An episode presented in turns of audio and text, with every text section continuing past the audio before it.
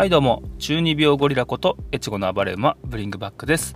今日はですね女子からしたら男子は全員バイオレット・エヴァーガーデンということで、まあ、バイオレット・エヴァーガーデンの話を中心にですね、まあ、女子から見た男子のまあ使えないこと使えないことっていう話をね していきたいと思います。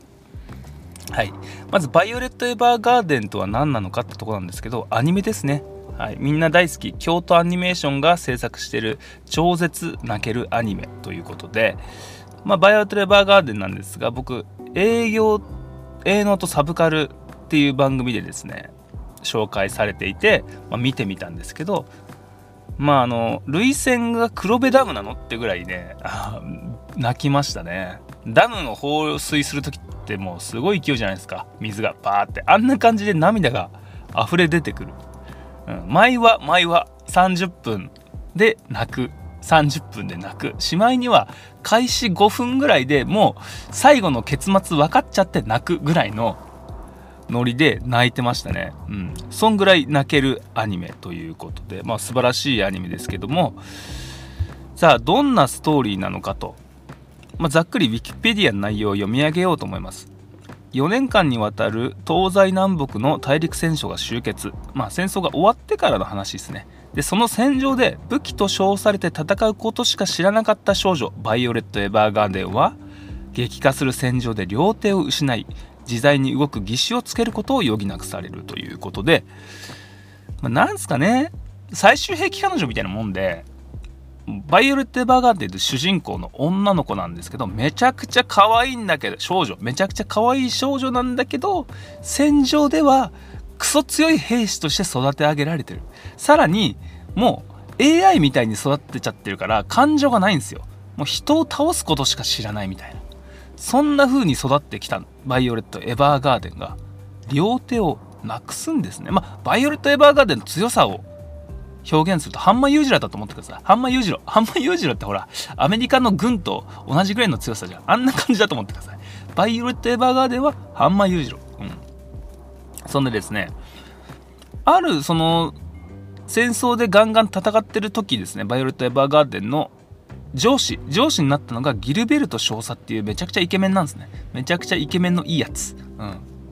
でその時はバイオレット・エヴァーガーデンっていうのは周りの人からあいつはもう戦うために生まれた兵器だからあんまり近づくなみたいな。ね。もう道具として扱えみたいなことを言われてるんですけどギルベルト少佐だけが人間として認めてくれて人間として扱ってくれたっていう経緯があるんですね。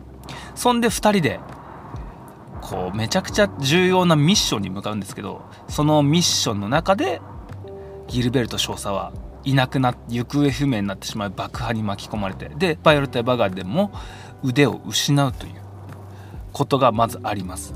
でその戦争が終わって腕をこう義手をつけて退院したバイオレットの物語なんですよ、うん、バイオレットはですねホッジンズという人がこう、まあ、ギルベート少佐の友達なんですけどその人の元でですね CH 郵便社というところで働き始めます。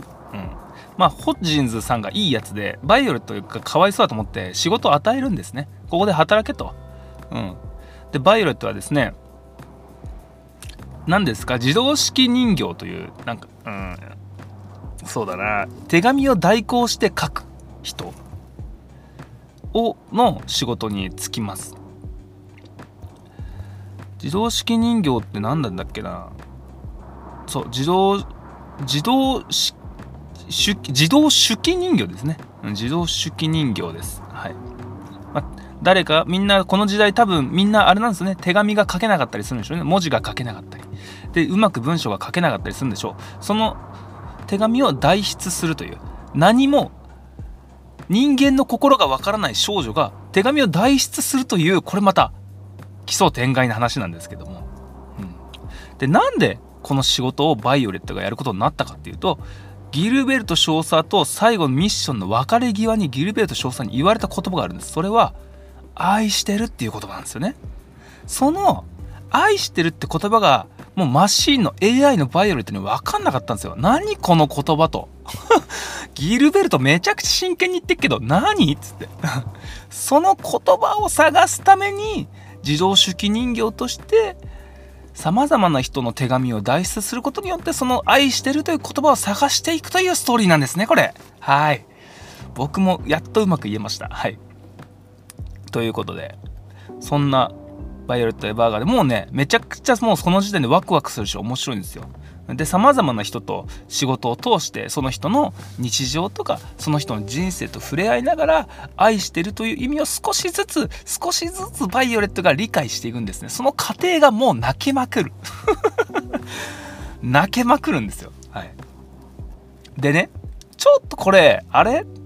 見ながら思ったんですけど、あれ、バイオレット、俺と一緒やと。俺と一緒な、あれ、バイオレットは、家庭に入った俺と一緒やんと思ったんですよね。うん。それなぜかっていうとですね、まあまあ、ダンシーズっていうのは家庭に入るともう、ど素人なわけですよ。家事とか。もうね、そして嫁の心がわからない。いやもう嫁の心がわかんないんですよ。ダンシーズっていうのは。女心がマジでわかんない。うん。ね。人間としての機能が欠落してるんですよ。男子ーズは基本的に。人の感情がわかんないんですよ。もちろんね、仕事場とか、仕事とかでバリバリできるんですよ。戦場でバリバリ戦えるんですよ、バイオレットみたいに。でも、家庭に入った瞬間、日常に入った瞬間、バイオレット・エヴァーガーデンなんですよ。はい。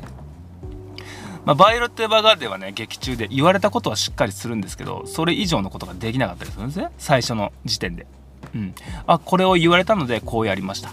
かなりね、なんだろうな、こう、理論的に、かなり理論的にロジックでこう、あ、これこれ言われたんで、こうこうだと思ってこうやりましたみたいな感じ。これ、ダンシーズも家でやっちゃうわけ。家事で。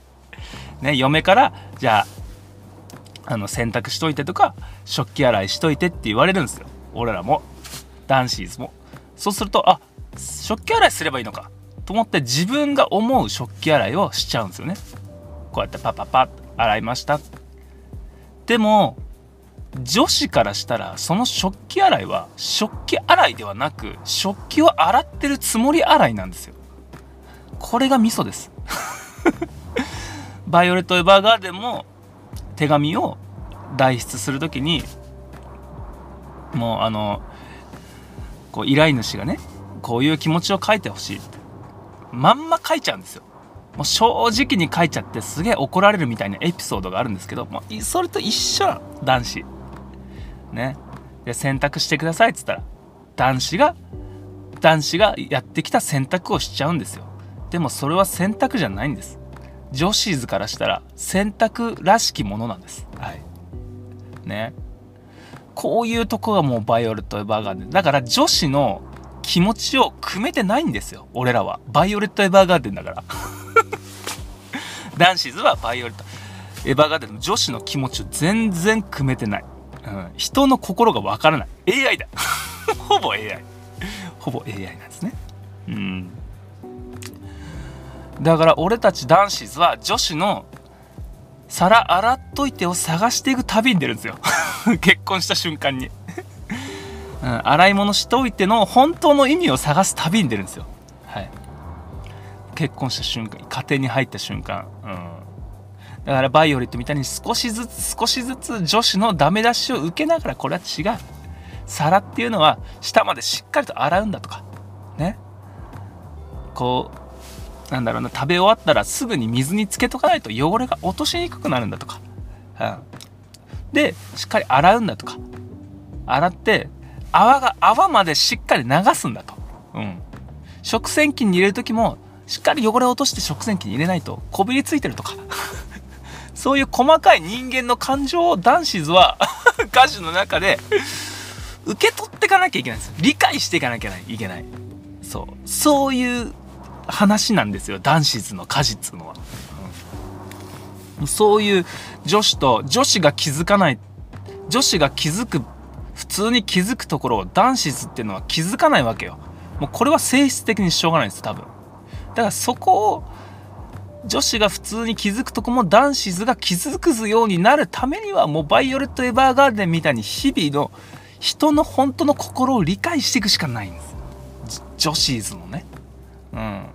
この価値観の違いもうバイオレット・エヴァーガーデンと普通の人の違いのように男子図と女子の違いの大きな溝を埋めていかなきゃいけないんですよ。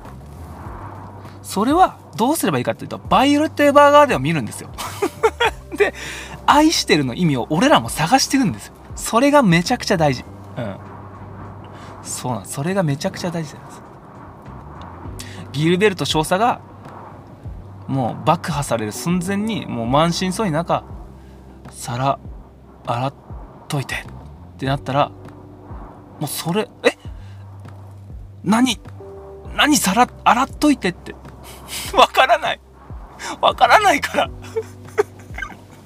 自動手記人形になるんですってなる、うん、ということですよね、うん、そういうこと。だから男子図はその女子の深いところも汲み取っていかなきゃいけないし女子図は男子図のことをマジでバイオレット・エヴァーガーデンだと思って接してほしい。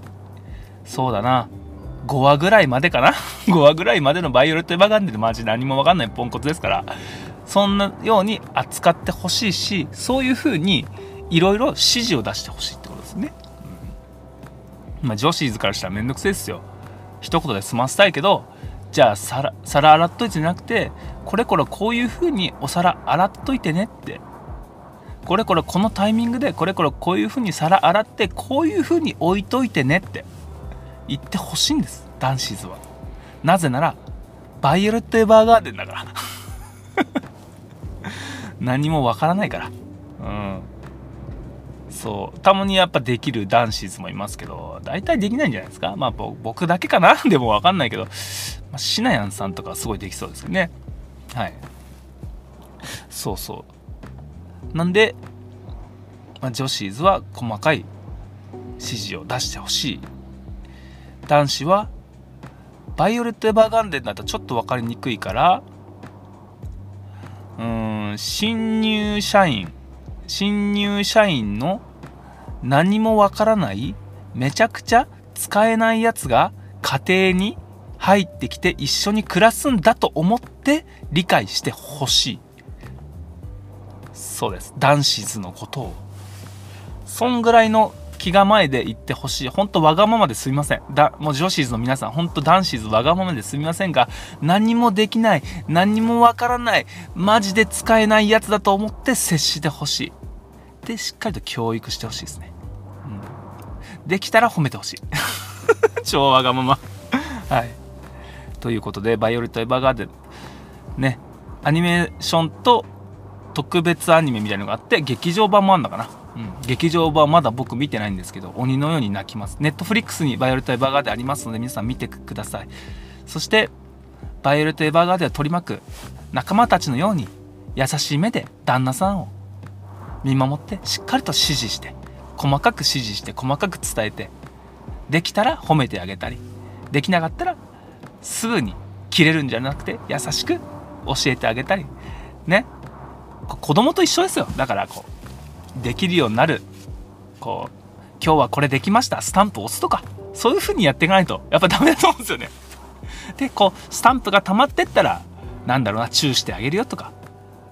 スタンプが溜まってったらちょっと夜の営みねできますよみたいな、うん、一緒に外食行こうかとか。そういう風にやっていくといいのかな。本当2歳児とあんま変わらないです男子図っていうのは、そういう風に思っていただきたいということで今回はバイオレット・エヴァーガーデン女子からしたらバイオレット・エヴァーガーデンはほぼ男子だと、うん、いうことでしたはいちょっとうまく説明できなかったかもしれませんがこんな感じで今日は終わろうと思いますお便りお待ちしておりますショークロのアットマーク Gmail.com SAO SAO SOH ん SHOKURO don.gmail.com えー、ツイッターでもリアクションお待ちしております。ハッシュタグスタイルこそすべて、スタイルは英語こそすべてのすべては漢字でお願いします。ということで皆さん、ぽやしみ